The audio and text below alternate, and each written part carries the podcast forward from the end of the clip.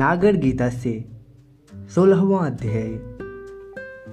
कहा कृष्ण ने, अब है सत्व संशुद्धि व्यवस्थिति ज्ञान योग में स्वाध्याय, दम, दान, यज्ञ, तप, ह्री, अद्रोह, अरोष, अहिंसा, आर्जव, मार्दव, शौच, अपशुन, त्याग, अलोलुपता, अचपलता, तेज, क्षमा, धृति, शांति, नम्रता, सत्य और दया भारत दैवी संप्रद प्राप्त पुरुष के लक्षण। दंभ, दर्प, अभिमान, क्रोध, अज्ञान, पुरुषता भारत आसुर संपद प्राप्त पुरुष के लक्षण। दैवी संपद मोक्षदायिनी जैसे आसुर बंधकारिणी हे भरतखर्व शोक न कर, तू दैवी संपद प्राप्त पुरुष है। इस जगती के भूत प्राणियों के स्वभाव जो दो प्रकार के कहे गए हैं वे दैवासुर, दैव सविस्तर कहा गया है। कौन्तेय, आसुर मुझसे सुन। आसुर यह जानते नहीं हैं क्या प्रवृत्ति है, क्या निवृत्ति है। सत्य, शौच, आचार नहीं उनमें होता। वे कहते हैं जगत अनिश्वर है, असत्य है, अप्रतिष्ठित है, अपरस्पर संभूत, काम हेतुक भृतखर्व और नहीं कुछ। इस विचार के अल्पबुद्धि नष्टात्म उग्र कर्मा जन भारत जगत तक्षय के लिए जन्म धारण करते हैं।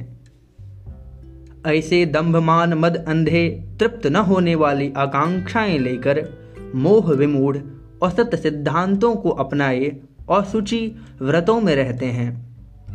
वे चिंताएं अपरमेय प्रलयांत हृदय में आश्रित करके काम भोग तत्पर होते हैं, कुछ न देखते उसके आगे।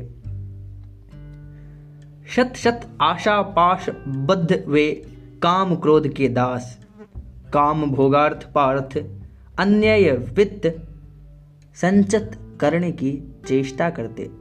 कहते मुझको आज मिला यह, कल वह मुझको मिलने वाला, अभी पास में इतना धन है और बाद को ज्यादा होगा। आज शत्रु मैंने यह मारा, कल मैं औरों को मारूंगा।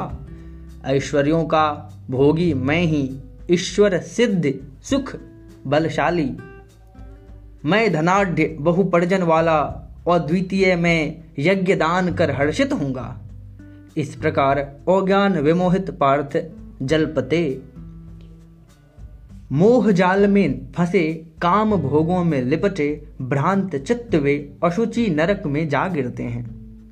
वे घमंड घट अहमन्य धनमान मदांध सदंभ यज्ञ करते हैं, जो हैं यज्ञ नाम के पर हैं विधि से हीन धनंजय।